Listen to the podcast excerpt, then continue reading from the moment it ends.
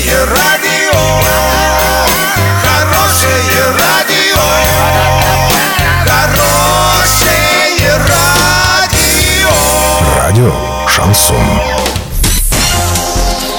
В студии с новостями Александра Белова. Здравствуйте. Подробнее обо всем. Подробнее обо всем.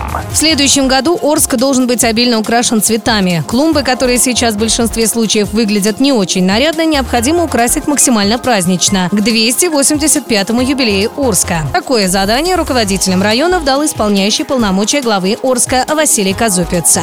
Силовики нейтрализовали двух боевиков, укрывавшихся в одном из домов в городе Чигеме в Кабардино-Балкарии. Об этом сообщает ТАСС со ссылкой на собственный источник. По данным агентства, на месте боя проводятся следственные действия. Личности уничтоженных боевиков установлены. Выясняется, в какой террористической организации они состояли. Ранее сообщалось, что на окраине Чигема сотрудники силовых служб вступили в бой с террористами. Режим контртеррористической операции действовал в городе с 5 утра.